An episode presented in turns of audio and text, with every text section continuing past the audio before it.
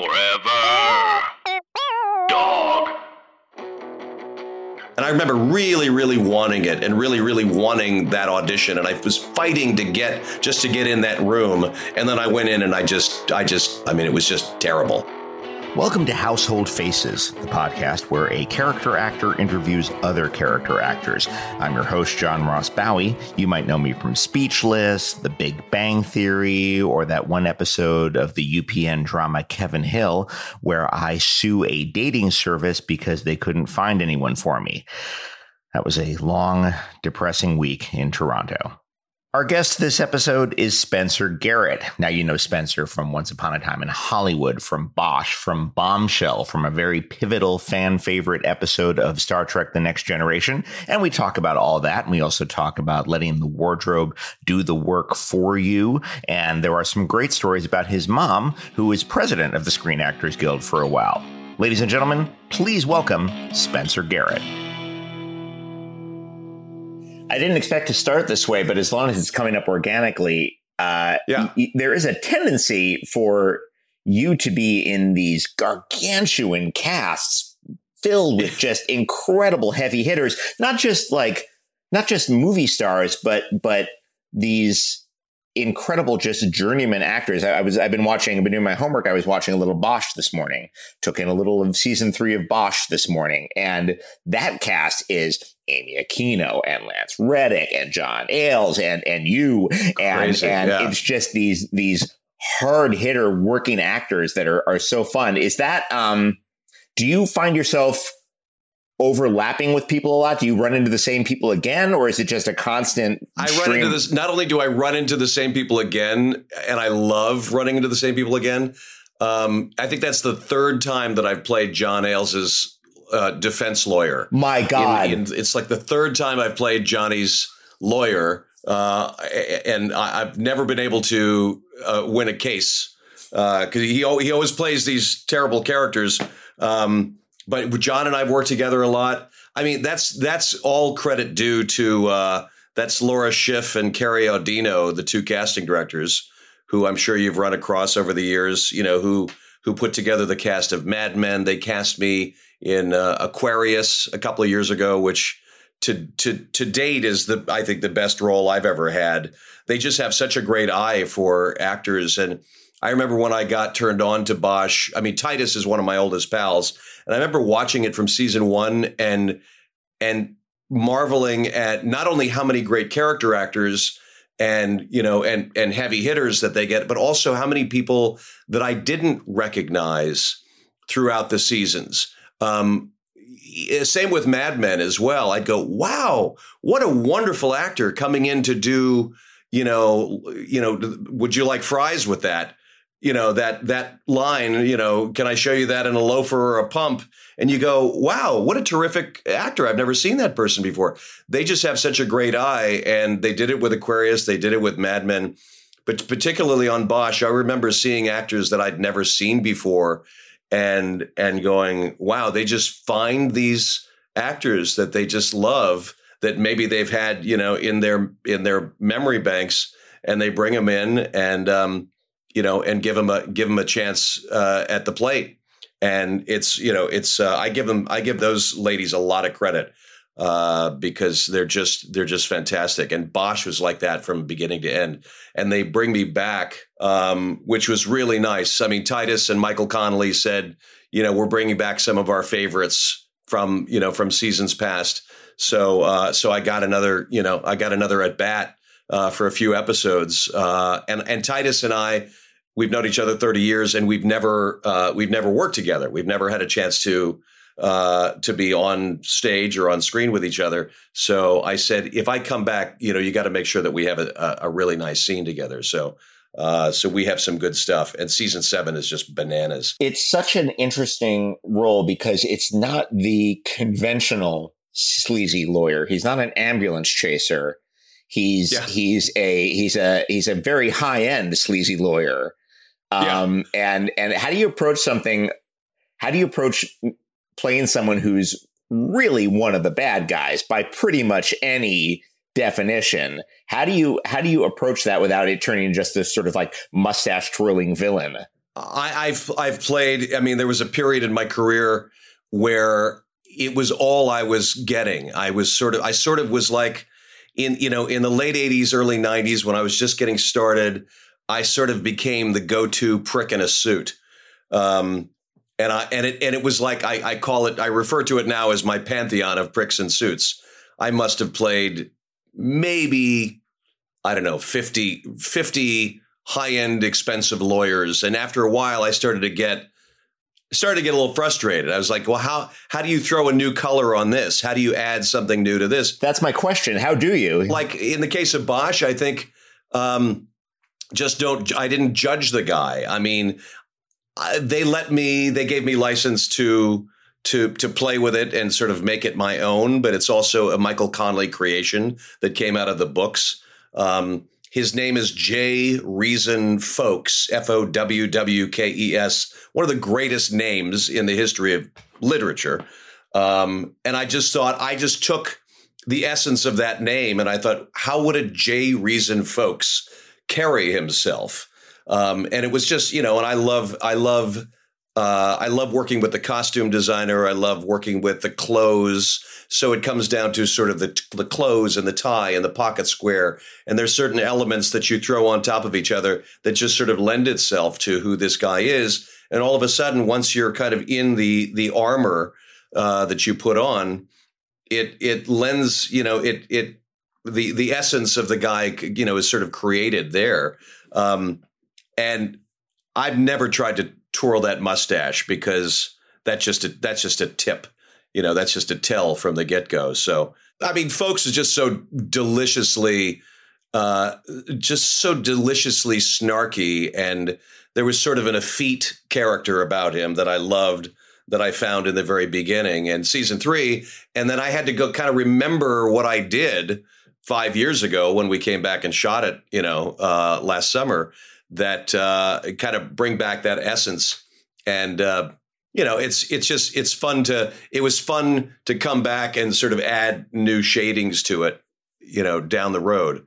Um, but you never you never want to twirl the mustache too much. I have the I have the phrase pocket square written down here because I, I noticed the the uh, was that your choice or did wardrobe throw that at you? That's me. I, nice. I love I love a I love a pocket square. It says something. Square it, it, it really it, it really says something about about the presentational quality of this guy. Yeah. That he's not does. just an attorney, he is a Hollywood attorney. He's a Hollywood attorney. I mean, you remember Johnnie Cochran, sure, who had the you know he had the matching pocket square with the tie that sort of it was the same fabric that sort of matched. Um, it's just that high dollar guy who's really more about the the theater of it and the presentation of it, then you know, I mean that that sort of lends itself to creating the substance of the guy. And I, I remember years and years ago on Sports Night, on Aaron Sorkin's Sports Night, it was probably uh, I don't know, mid '90s or something. I was trying to, I was trying to bring back the bow tie. Spencer, uh, me, I was trying to bring back the the bow tie. Uh, Tucker Carlson ruined it for all of us. Yeah. Uh, eventually, but I was, I loved wearing a bow tie, and so I went to my audition with Aaron, and I was wearing a bow tie and i remember going into the room and seeing all the all the dudes all the usual suspects and nobody was wearing a bow tie and i thought oh, this is good. Maybe this is a good choice. And I walked in and and Aaron would always read with you when you would audition back then. And he said, love the bow tie. And I got the gig and I remember thinking, I wonder if that's what got me the job. And they let me wear the bow tie on the show. And for a couple of shows, there was like sports night, murder she wrote. There was a couple of things where I sort of started wearing the bow tie, and I thought I'm going to be the guy that brings the bow tie back into the zeitgeist. Um, and it and it and it added something to me. It you know it it it added something to the characters. So I love I love the idea of creating the guy from the outside in. So for me, clothes really add so much to it. It's it's great when you can sort of let uh, wardrobe do some of the lifting for you and let it kind of inform oh, yeah. like like oh who is the guy who decides that this is how this is the face he's putting to the world when you go when you go to do like a just a guest spot just a one off as you know, I mean, you don't really always have the luxury of being able to collaborate. you know, they get you, you know, they call you, they give you, you know, you get your your sizes from you and you go in and they throw the clothes on you and you're on set the next day. There's not a lot of collaboration, but with something that's like a recurring role or something that you know that you're going to be building down, you know, down the road, uh, and and the wardrobe department, you know, gives you a little bit of agency to create the guy. Uh, that's when it's really fun when you can kind of work with uh, the costume folks to you know to to figure out who the guy is. But Well, you don't a- always get that luxury. You don't, but it's sort of a shortcut to um, when you're doing a, a short term, like top of show, one day gig or something to come in and be like, okay, I don't have a lot to go on here. I have a couple pages of dialogue. Uh, what does it say that this guy is still wearing turtlenecks in the 21st century? You know, you kind of have to just run with that. yeah yeah Um, since you mentioned Tucker Carlson, let's segue gracefully over to Bombshell um, from just a couple years ago, where you played Sean Hannity. yeah Um, and in in the movie about um, the sexual harassment cases at at Fox News. Now, I I actually don't. As, as much as I'm mouthy on social media, I don't bring a lot of politics into this show. I will briefly acknowledge that I am a pretty mainstream Hollywood lefty. Um, but there has to be a point where even if you're not a fan of Sean Hannity, you still want to do him justice. Yeah, I mean, you want to do him justice, but uh, again, that's a guy. I mean, I've I, have i have seemed to have uh, fallen into this thing over the years where I've I've gotten cat. I mean, I played Joe McCarthy a couple of years ago. I played Tom DeLay. God, that's right, you did. You know, guys who are not they're you know morally bankrupt guys, bad guys. Sean Hannity. I mean, uh, uh, sorry, sorry to my cousins in Illinois who who uh, thinks that you know he he raises the dead. Uh, you know, I mean, it's it's hard not to it's hard to leave your judgment aside when you're playing somebody like that. So in the case of Hannity, I just I just decided to play him as him. There's not too much spin on the ball you can really do. I really wanted to I wanted to do him justice. I uh, he's already in my mind a cartoon character. You know, I mean, the way just the hair and all of that. So I wanted to make sure that we got that silly 1920s barbershop quartet hairdo situation that he has going on. Um, you know, and the way he talks and all of that. And, you know, and I just, I wanted to, I wanted to play him as him because you can't, you can't put too much mustard on it when he's already a, a parody of himself. So, so in that case, I, I was, uh, I was delighted that that Jay Roach, who I, I adore and I worked with a few times, um, you know, he said, "Do whatever you want," but at the at the end of the day, I, you know, he basically said, uh, you know, give me give me your version of Hannity, but but my version of Hannity was uh, couldn't get any better than the real thing. So I just I just played him as him. You do a lot of roles where you're you do a ton of period pieces, which we can talk about, Yeah. but you also do a ton of period pieces where you are playing a journalist or a host or a presenter. Um, Yeah. and, and it's an interesting, um, uh, oeuvre that you've carved out for yourself as, you know, uh, uh, vintage news guy. Um, Yeah, and so there's sort of an extra layer of performance in that because you're playing somebody from the 1960s who is portraying something on television, even though he's, you know, Mhm. Alan Kincaid is himself, Roger Stone is himself, but there's still like, there has to be a certain extra layer of performance because the news was very, had a certain showmanship back then. It still does, obviously. Yeah, But yeah. you- are you cognizant of that or am I just putting you in your head? No, no, I, I, you're you're absolutely right, and it's it's interesting that I've I've sort of uh, um, I've gotten I've gotten those kinds of roles uh, even in um, uh, for all mankind last year. I mean, I played I played Roger Mudd. Uh, Roger played, Mudd, uh, sorry, sorry. Uh, well, no, I mean it was a, he. They didn't call him Roger Mudd. I think they called him Roger Scott, but it was a uh, it was a basically it was Roger Mudd. I mean, without you know, there was a woman who played Barbara Walters, um, but uh, I played Bob Woodward in uh, in the Front Runner. Uh, the Alan Kincaid character. I mean, it's interesting that yeah, I get you know I get these kind of these these guys that are that are period guys, and maybe it's uh, partly because of my voice, um, but I've always felt like I've had that essence of a guy that was sort of born in the wrong era. Like if I was if I if I had come up in the 1940s and 50s, I would have I would have gotten cast back then as a newscaster or uh, a reporter. In in in in Public Enemies, uh, thing I did years ago for Michael Mann, you know, about John Dillinger, and uh, every time someone was driving the car uh, in the film, when the radio was on, and you heard you heard the uh, you know today in the news, uh, you know World War II is raging, and you know like that. Michael Michael said, "Give me that voice." So I think it's just always lived in me. I mean, I think those guys have always just sort of lived inside me. And um, my uncle was an actor, a wonderful actor named Christopher Bone, and he uh, he did. Uh, I sort of modeled that Alan Kincaid character after him. If you look, if you YouTube him, you know characters that he played. Um, he did like the old gold cigarettes commercials and he sounded like this, and he had this wonderful voice back when every announcer back then sounded like that, and he had that vibe, and so I always kind of like take that essence of of my uncle and sort of infuse it into these different characters.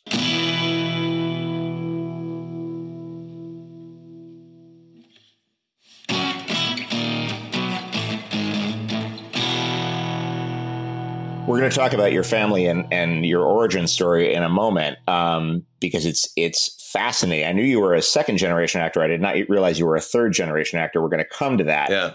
But Yeah. first, I want to stop off at Once Upon a Time in Hollywood. Um, you're basically the I think you're the first voice we hear in the film interviewing Brad and Leo. Um, another one Yeah. of your another one of your specialties is setting up pages of exposition for the audience. Um, Yeah. they really they know when to like we we need we need someone who's going to make it really clear what everyone does. Get me Spencer. Um, you you have this wonderful little exchange with them where you're playing sort of a uh, the 1960s equivalent of an Entertainment Tonight host, Alan Kincaid. You know, it was actually uh, uh, Quentin. Quentin wanted to call him uh, Wink Martindale. They wanted to name him Wink Martindale because Wink Martindale, for those of you out there who don't know, you know the the game the, the game show host, the the game show host of the you know late '60s, '70s. But before that, he was a celebrity interviewer. You know, he was he was doing what uh, you know Regis Philbin did back in the day. Um, so I, I I'm not sure what happened, why they couldn't clear it. Um, but he was originally supposed to be Wink Martindale. Oh, no kidding. That's interesting. Um, Yeah. You told me a story off mic one time, and I'm going to pimp you into telling it now about you Yeah. trying to put a shout out to your mom in the film. Your mom is the actress Kathleen Nolan, uh, did the Real Yeah. McCoys um, with Richard Crenna and Walter Brennan back in the day. Um, and you tried to include a, an homage to her. I did. Uh, I when we were done shooting the scene with with uh, Brad and Leo, uh, Quentin said there needs more here. There needs a button. Something needs to be uh, added on to this. Can you come up with something? And I said, sure. He said, take take a couple of minutes and you know come up with a tag, come up with a button for the end of the scene that will take us into. You know, I didn't realize it was the beginning of the movie. I had no idea where. I didn't know that this. I hadn't read the script. Uh, I was offered the, a chance to read the script if I wanted to sit in a locked room, sign an NDA, and you know, under penalty of death, not tell anybody about it. And I chose not to. And so when I did the scene with those guys, I didn't know where that uh, scene fit into the larger context of the movie. I had no idea it opened the movie until I actually ran into DiCaprio about a week before the trailer dropped and and he said, "Hey, I just I ran into him at a restaurant, and he said, "Hey, I just saw the trailer. It's fantastic. You're all over it." And I said, "Oh, that's great." He's like, "No, no, you you are the trailer." Um, and he said, "You opened the movie," and I and I had no I had no idea, but which was terrific. And while we were shooting the scene, Quentin said, "We need something more. We need something at the end." And I said, um, "Do you know who my mom?" Is and he said well of course i do he knew he knew everything about me I'm he Quentin knew, Tarantino. you know, Uh, this is my job. he yeah. knew that I played third FBI agent from the left, you know, uh, you know, on Law and Order, you know, in 1990. I mean, he knew everything about me. He said, "Yeah, your mom was Kate McCoy on the Real McCoys," and I said, "Well, let me do a little little homage to to her. Let me try this." And I said, join us next week on the set of The Real McCoys, where I interview that beautiful and talented redhead, Kathy Nolan. This is Alan Kincaid signing off from Hollywood. And he said, oh my God, that's fucking great. He said, give me two more. Give me two more people. So I said, I gave him like Phil Silvers. And then I said, um, he said uh, it needs a K. It needs K's. Uh, do Morey Amsterdam and Rosemarie, those comical cut ups, Rosemarie and more, you know. And so we ended up doing, so I did my mom, Phil Silvers, and join us next week with those comical cut ups, Morey Amsterdam and Rosemarie. And, and I thought, well, gosh, I hope he uses my mom because um, that would be lovely. And then uh, went right at the premiere as we were walking in, he pulled me aside and he said, I had to use I had to use Morey Amsterdam and Rosemarie because the comical cut ups just just made it. It was just it was that that was just that just sort of like made the scene click. Um, he said, "All apologies to your mother," and then they eventually met, and he was so sweet to her, and it was lovely. But um, you know, I, I I was I was bummed that they didn't use the thing to my mom because I thought that would have been lovely. But you know, uh, I, I when Quentin Tarantino lets you fly like that uh, and gave me license to just sort of have fun. Uh, that was, you know, that was enough of a gift. So I, when I told my mom that he let me do that, she just thought that was lovely. So too bad it didn't make it in the movie, but it's okay. It's, uh, I mean, not just let you fly, but let you fly in his like specific TV geeky world and let totally. you kind of totally. you know, show off show off your your trivia uh, stuff as well. The um yeah. So let, us talk about um let's talk about your mom for a moment. What I normally ask my guests is was there a moment when you realized you could do this for a living? I'm not going to ask you that because you grew up surrounded by the business. You got your mother's an actor, your father's a manager. Was your father your mother's manager?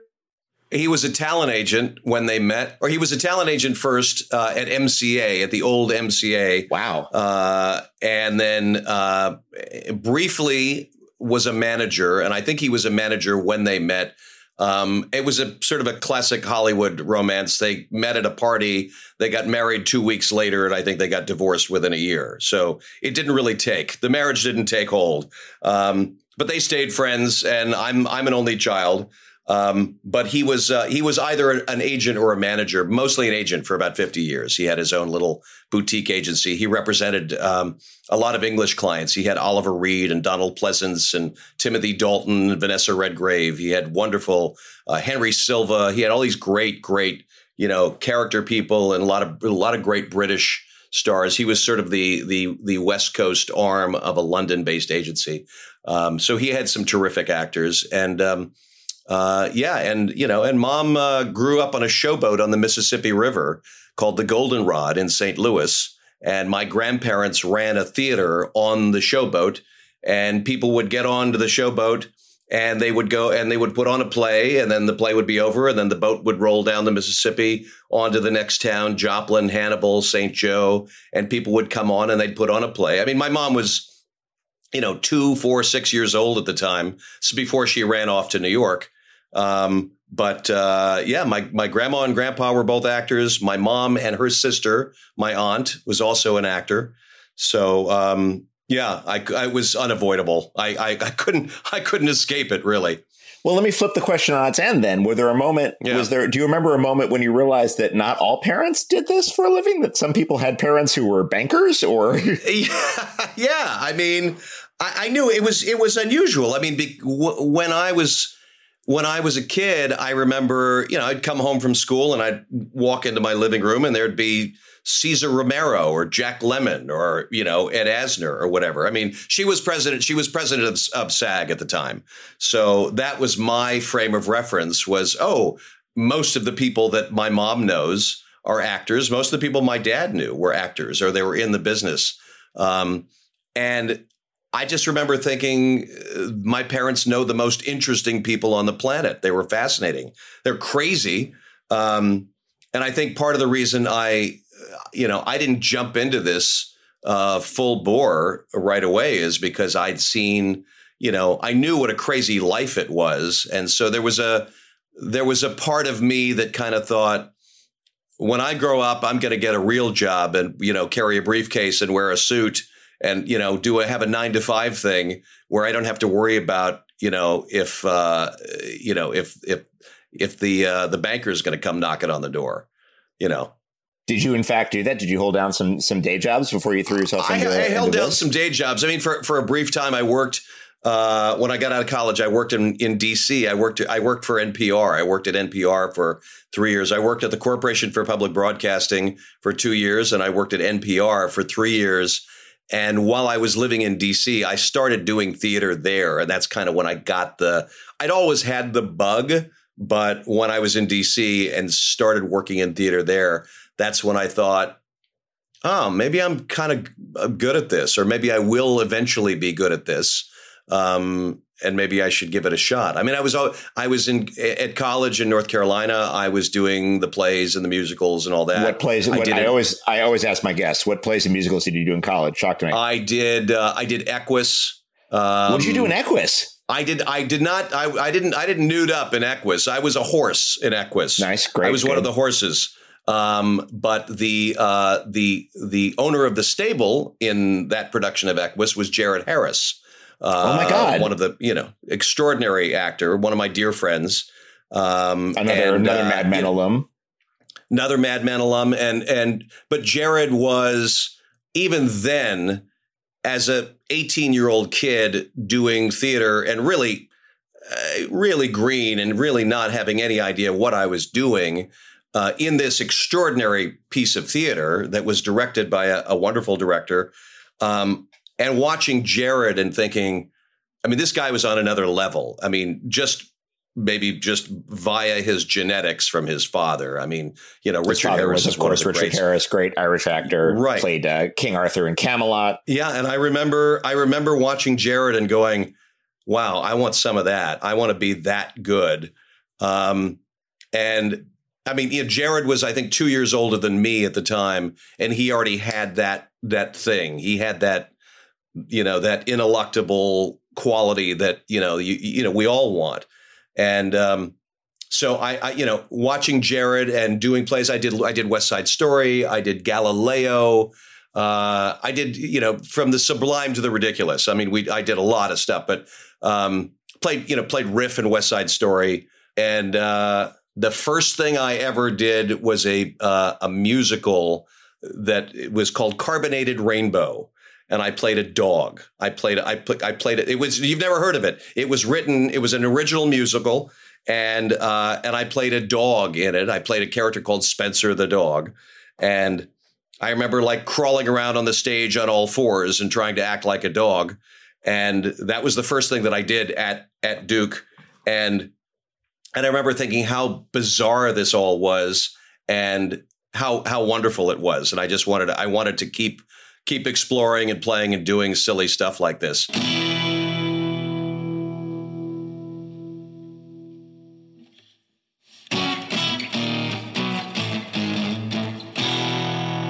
So you go to New York. Um, were there things that that growing up and watching your mom navigate the business and watching mm-hmm you know, Walter Brennan, Richard Crenna, all the kind of colleagues she had. If you're out of college, that means your mom has been SAG president, is no longer SAG president. Are my dates right there? Correct. And yeah. so therefore, you've seen her like just run the entire gauntlet of show business jobs. Are there things you learned yeah. from her that you felt gave you an edge when it was time for you to pursue your career? I mean, not just in terms of craft, but in terms of like the business of it. I mean, it was it was a tricky time because she was a, a woman in the 70s running against six men when she was running for president of SAG. So, you know, constantly, you know, battling the the patriarchy. Uh, and she she won both times and became very uh, prominent and very powerful. It was unheard of that you had a you know a woman becoming president of the of the of the guild. She was the first woman president of a labor union ever. Oh my God. I don't um, think I um, realized that. That's incredible. Yeah, which is pretty cool. Uh, but it also hurt her. It hurt her career uh, because she was pushing back against the studio executives. I mean, she was she was advocating for uh, for minorities and for stunt women and pushing back against the studio system. Uh, not the studio system because that was long gone, but she was pushing against the studio heads, the Fred Silvermans and the Brandon Tartikoffs and people like that she was making a lot of noise. She was pretty mouthy about her about the things that she wanted on behalf of you know the rank and file membership of of, of SAG. So uh, she rubbed people the wrong way a lot. Um, and as a woman, you know, that was not her place to do that. And so it hurt her career. Um, I mean, she'd be the first to admit it. I mean, it, it really, the, the jobs started to dry up. I noticed, you know, and she worked less and less because she was, you know, she was pissing a lot of the the powers that be that were in charge of giving her the acting jobs that she needed to pay the rent and the mortgage. Uh, that started that started to dry up. So that was something that I noticed. Uh, you know, as a as a as a kid, I noticed that you know she was she was opening her mouth and uh, and people were pushing back, and she was very controversial. So it was a it was a difficult time. That's really interesting. That's yeah. wow. Um, you you you get in there and you you you start to really commit to this, and um, in a few years, would you say that that that Star Trek Next Generation gig was was sort of a turning point? That feels like one an early big role for you. It was probably my first uh, substantial guest role on a show. I mean, I I I had done a couple of things before that. I think like a Twenty One Jump Street that was a pretty good sized role, but uh, the the Star Trek the Star Trek thing was. I don't know if it was a turning point, but it was maybe a jumping off point.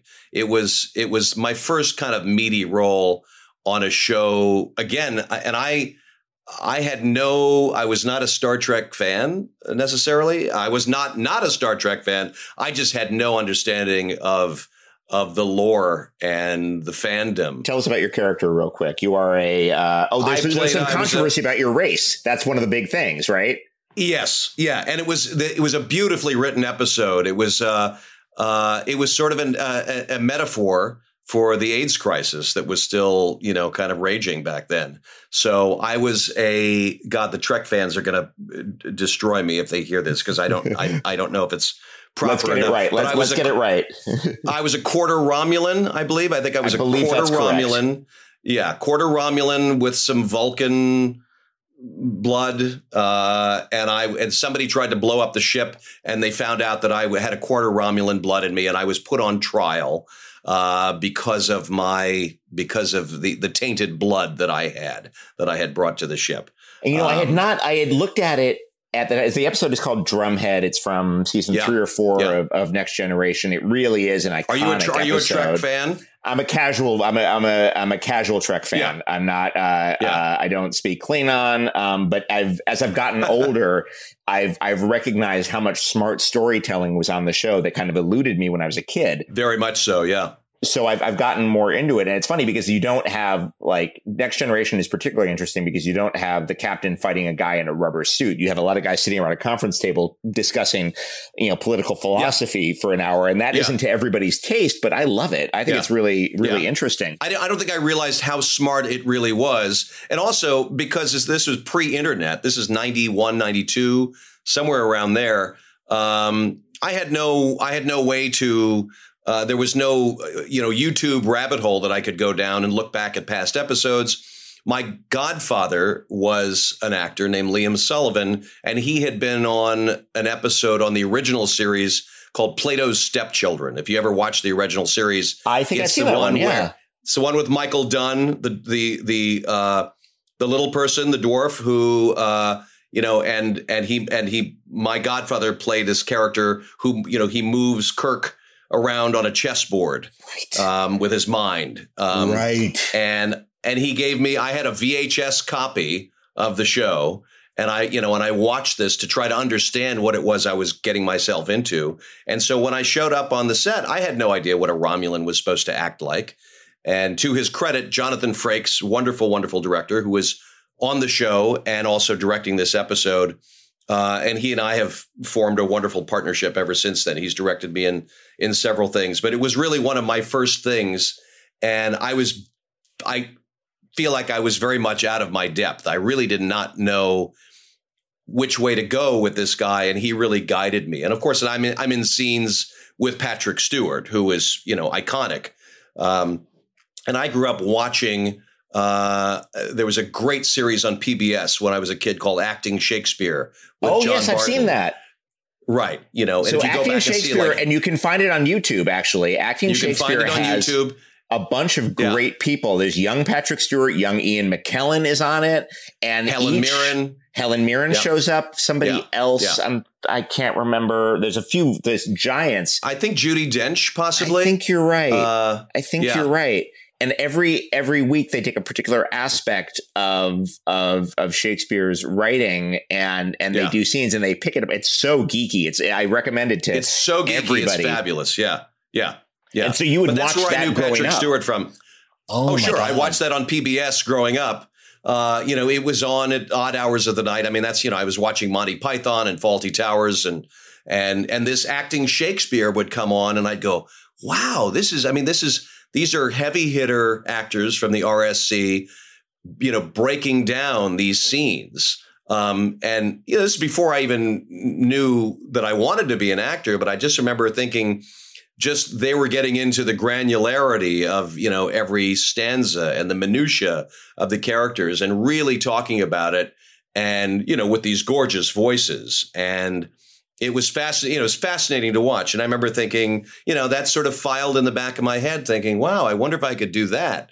And then years later getting to sit opposite patrick stewart who i had watched on television 25 years earlier uh, and to see you know to be with him who had such presence and such stillness and such uh, uh, he was so he was so wonderful to me because I think he knew how green I was and uh, and and he kind of guided me through that stuff. So it was um, it was a great object lesson for me as a young actor because there were a lot of scenes where very emotional, very dramatic scenes, and I remember thinking there was a scene where I was on a you know on the witness stand and and uh, and I started to cry and Jonathan cut he's like a Romulan would never cry.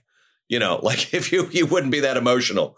Um I was trying to act I wanted to act you know um and I learned I learned throughout the years how much less is actually more you know What a great way to learn that. I mean, you watch Stewart. I mean, especially with all due respect, compare and Yes. contrast Stewart with Shatner, and Yeah. you. Uh, and again, I'm not knocking the original series, um, but there is a quietude, and he realizes that Yeah. I'm in charge. I don't have to do a goddamn thing. I'm a captain, 100% and he's he's so good at that. It's so fun to watch. yeah And is there a point where you come in to a show like Star Trek? This, I mean, iconic doesn't begin to, to describe that franchise. By that point, there had been films. This was the second television series. There had been cartoons. yeah You're hopping onto this moving train. Um, you're terrified, but the good news is your character is really freaked out. correct Yeah. Is there a point where you're just like, fuck it, I'm going to use it? Yeah, absolutely. I mean, in the scene, the scene with Patrick in his quarters, uh, where I really was genuinely nervous, and I used that, and the scene on the witness stand where I am genuinely, I'm genuinely nervous, and I remember being also uh, when I heard that. When I was cast and I heard that Gene Simmons was going to be in it, I thought, "Oh, terrific! The guy from Kiss with the tongue. I mean, that's going to be interesting. I wonder what sort of alien he's going to be playing. Wrong. And I walked into the makeup trailer and it's Jean Simmons, you know, from Spartacus and Guys and Dolls. but I mean, just, you know, formidable presence. And, you know, this, this iconic British actress who'd been in all of these amazing films, this, this woman who I grew up, you know, coming home from school and flipping on the TV and, you know, and seeing her in a million movies.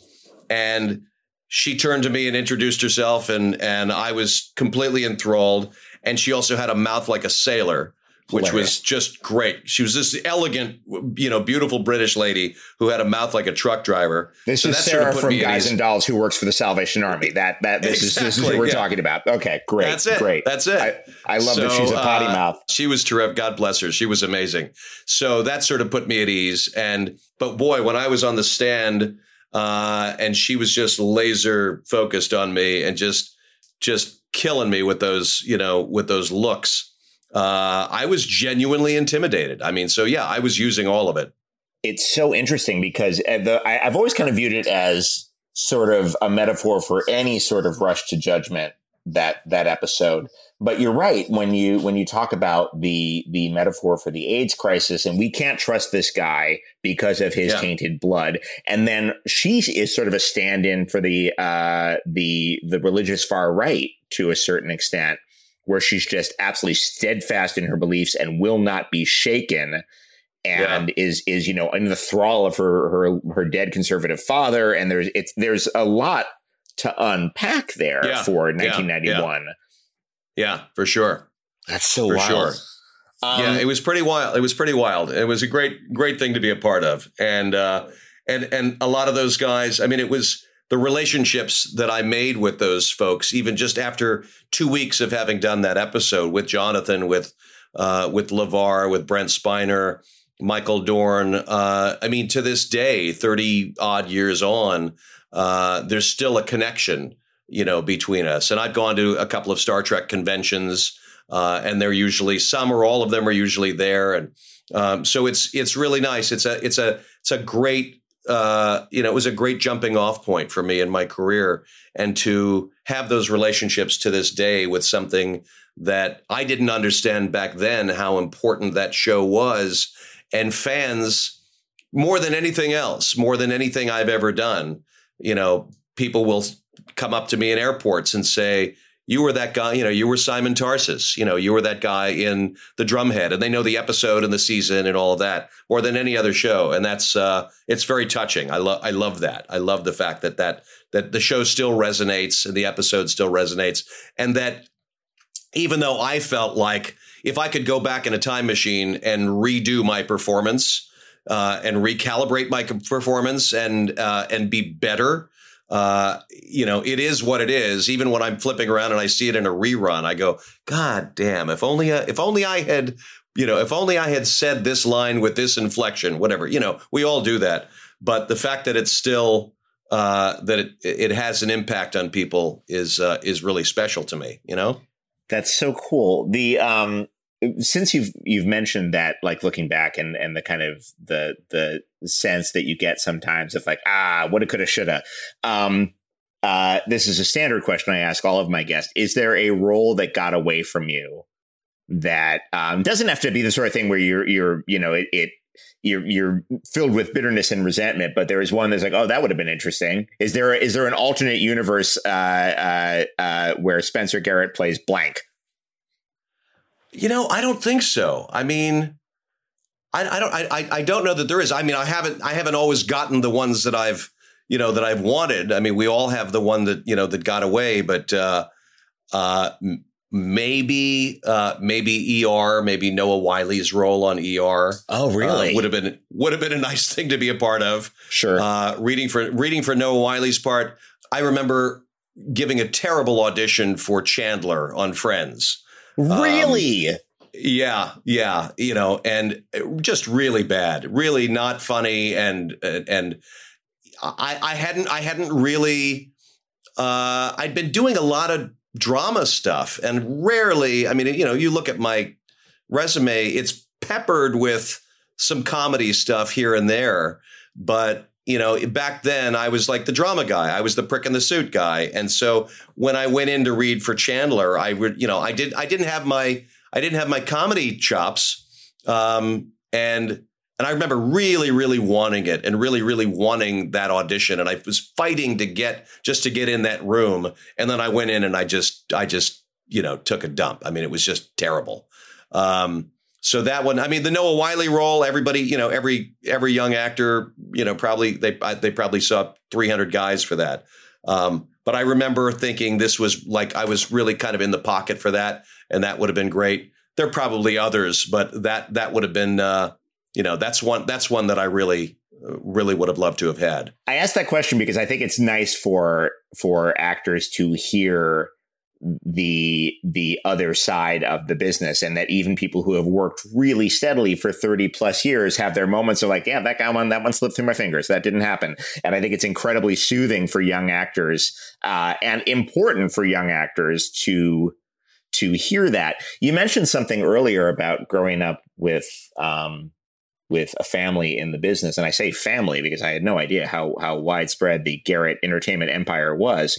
Uh, we Um, grew, I, I mean, I grew up. I grew up in the circus. I grew up in the you know it was the Ringling Brothers.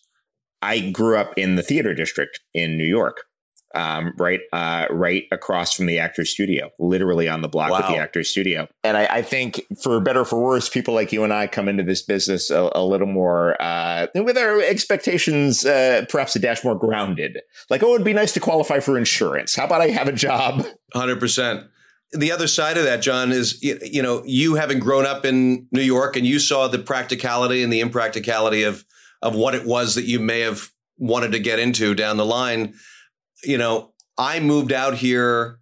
I moved out here. I did a pilot in 1986 um, with Steven Weber and Grant Show and Jace Alexander, Jane Krakowski. Was an incredible cast of people and brought me out here. And I, I had not really made my bones yet in New York. I didn't really, uh, I mean, I was doing little things here and there, little off, off Broadway things, but very, you know, really not enough. I, I moved out to LA before I, uh, before I had really gotten my theater chops or my bona fides in, in New York. And if I, if I have any regrets, it's, I wish I'd stayed in New York longer um, and gotten more kind of New York under my skin and gotten more theater, you know, theater chops uh, before I'd come out here. I think it's it's something something that I always like to, you know. And so years later, I would go back and do uh, a play at EST or. Uh, you know, I'd you know, I'd go back. I'd go back. I've done a, I've done a couple of things back there since. but- Ensemble Studio Theater, just a few blocks north, just a few blocks north from where I grew up. Yeah. Exactly. Uh, in that, you know, that three floor walk up, that, you know, that dingy little theater, that wonderful place that spawned so many, you know, so many great actors that, that came through there. So when I, years later, 20 years after I'd been in LA, you know, grinding away in TV land, and I got cast in a play at EST, uh, it was sort of a, a lovely sort of homecoming to, to a, a, a place that I hadn't really had a chance to explore too much. So, uh, every chance I get to go back to New York and do something, you know, remotely in the theater is uh, is a gift. But that's what that's one that's one of my that's one of my regrets is I I, I came out here. I think I came out here too early, um, and I was really kind of uh, an unformed piece of clay. I was. It took me a while to figure out how to do this and how to navigate it. And I think if I had stayed in New York for several years, you know, I might have gotten a thicker skin about things because I took a lot of rejection personally when I came out here. You know, when I read for stuff and, you know, I maybe thought I was better than I actually was. Uh, and when I didn't get something, you know, it, it's, it's, it's tough when you're 22 years old and, you know, you want something and you feel like, uh, but that's the kind of, that's the kind of, in retrospect, that's the kind of beat up you need. You know, you, you need, it, it, it gives you that thicker skin. So I've got it now. God knows. well, your ego's just getting formed and it's getting it's getting kicked around Right. so much.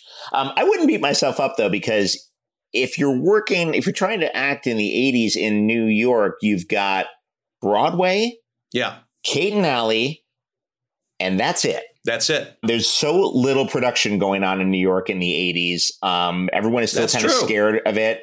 Um, uh, you know, I we'd have I my my friends' parents who were actors were were you know putting themselves on sending VHS tapes uh, across the country for for a couple of days on St. Elsewhere. It was um, it was a very very slow time in television Yeah. in New York. Yeah. Um, so I mean, if you wanted to make a living, you I guess you kind of had to go to to LA to a certain extent. I think you're right. And and and now if you want to make a living as an actor in New York and be a Broadway actor, you have to be a television star or a movie Right. star. Right. You know, I mean, back then, you know, you you look at you look at the kinds of actors that came up in in the theater back then and you'd go to a Broadway play and it wouldn't necessarily be all cast with stars. And now it's kind of like you have to you have to be a star in order to get in in a play or to open a play. So The it's flow just a has different gone- it's a different time. Yeah, Yeah. the flow has gone backwards. We used to get our stars from from theater, and now we we put our stars once they're stars into theater. Um, Right. so so you've got this. Uh, we're not a visual medium. You've got a bunch of great old movie posters behind you, um, uh, which I, I love. Are there personal connections to these, or are these just favorite films? Uh, a couple of personal connections. I mean, I've got a couple. I have my every actor has to have his, you know, the ego wall. So oh, very have, nice, uh, very nice. I've got, I've got, I got a bunch of stuff from you know stuff that I've done. But uh, these are a couple of my mom's uh, movies. Uh, Nice. the Desperados are in town. Uh, you know, just a just a B movie, B western that she did in the fifties. Uh, got a couple of those, and then uh, and then I love I love uh, I love film noir. So this is Oh, a yeah. great uh, a great uh, uh, Johnny O'clock with Dick Powell and Evelyn Keyes, and Terror on a Train with Glenn Ford. Uh, I just I love that I love that stuff. So I've got a lot of sort of vintage movie posters all around. Were there some non-stars? Were there some working character actors you would you grew up watching? Were like, oh, that's interesting. Look, look at what that guy's doing. You know, so because I mean, everyone always cites you know the the huge names, but were there some some lesser? You're a big film noir guy, so I'm assuming like you look at somebody like Elisha Cook Jr. and you're like, oh, hey, Elisha this- Cook or Ralph Meeker. oh, Ralph Uh, Meeker, you know, yeah. you know, just uh, amazing guys that you know. I always, I always loved looking at the the end credits of a movie and seeing if I recognized a name that later became, you know, I mean, you look at. I was watching something the other night, uh, and James Whitmore was, um, you know, James Whitmore was in. Uh, I think it was Battleground or something. I mean, this is in like this is in the late forties. Um, and James Whitmore was one of a massive cast. And then obviously he came, he went on to become one of the great, you know, great character actors. I Well, love a lot of people will recognize him from uh, Shawshank Redemption, uh, From where he's the old man yeah, who and, gets know- paroled and really doesn't know what to do with himself, right? Yeah. The guys that I grew up admiring, uh, you know, the Gene Hackmans, the Robert Duvalls, um, you know, guys like that, I, you know, those, those were the guys that I aspired to be because, uh, you know, Chris Cooper, um, actors that were just, you know, like the utility guys, you know, the guys that were just like, you could plug them into anything and you knew that they would make, they would make the scene better. They would make the film better. Um, I mean, you look at the cast of something like All the President's Men, you know, with Jack Warden and Martin Balsam and John McMartin Jason and Robards and yeah, and Jason Robards and you know, and to me, those were the guys that I kept seeing over and over again in films that I loved as a kid. And I thought, oh, maybe there's something to that. Maybe there's something to being the character guy, the utility guy. You know, you had your stars, you had your great movie stars, you know, you had your Al Pacinos and your Robert Redfords who were terrific at playing, you know, I mean, Robert Redford was nobody was better at playing Robert Redford than Robert Redford. Sure, he Um, really he, he carved out a really nice Robert Redford niche for himself, didn't he? He did. I mean, he but and it was and he was a wonderful actor, a really facile actor. Paul Newman, on the other hand, to me was like a movie star who became a character actor as he got older. He was always, you know, he was always Paul Newman, but as he got older, he played these characters. I mean, one of the things I know you, you know, one of the things you wanted to talk about is, you know, favorite character actors. And to me, there's always this sort of blurred line between what is it, what's a character actor and what's, you know, and what's, what's not. I mean, we're all character actors because we play characters. Meryl Streep to me is a character actor. It was sometimes it has less to do with with craft than it does with just the business. You know, it's not necessarily. It's just you know where we have landed on in our our, our various careers.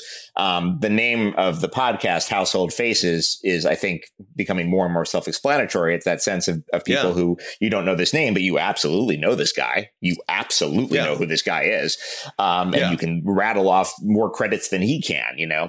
Um, but yeah, it's that's exactly the idea. When when you look at a movie like All the President's Men, um, the early '70s are terrific for for films like this. The early 70s, or even, I mean, 12 Angry Men, uh, you know, the Mm. ultimate. You look at those guys in that film. But I mean, listen, I mean, we know, you know, the 70s, there's no better era for film. And, and I think the films of the 70s put the character actors, uh, the New York character actors, you look at everybody that was in like Dog Day. I mean, talk about a perfectly cast movie, you know, Charlie Durning. Um, those are those are the guys that you know that you those are the guys that you were drawn to you know so it's those it's those guys that that filled out the scenes that made them that made them better Chris Sarandon you know, in uh, in Chris Dog Sarandon. Day, phenomenal, Beautiful brave performance. performance, for 1973 Yeah. or whenever that is. What I love is that you you cite All the President's Men, which is a film that is mostly pricks in suits. Yeah. Yeah. I love that. That's I love true. that. I feel like That's I feel like we've come full circle, and I want to thank you for your time, Spencer Garrett. Thank you, John. This is a pleasure. I could, I could go on and on about this. I oh god, you're the perfect guest, man. You're the absolute perfect guest. Thank you, brother. This is so good. And that is an episode wrap on Spencer Garrett. You can follow Spencer on Instagram at Spencer Garrett1, and on Twitter, he's at one Spencer Garrett. Way to make it easy for us, Spence. Forever. Dog. Household Faces is a Forever Dog production. Executive produced by John Ross Bowie, Brett Boehm, Joe Cilio, and Alex Ramsey. Produced by Ben Blacker. For more original podcasts, please visit foreverdogpodcast.com and subscribe to our shows on Apple Podcasts, Spotify, or wherever you get your podcasts. Keep up with the latest Forever Dog news by following us on Twitter and Instagram at Forever Dog Team and liking our page on Facebook.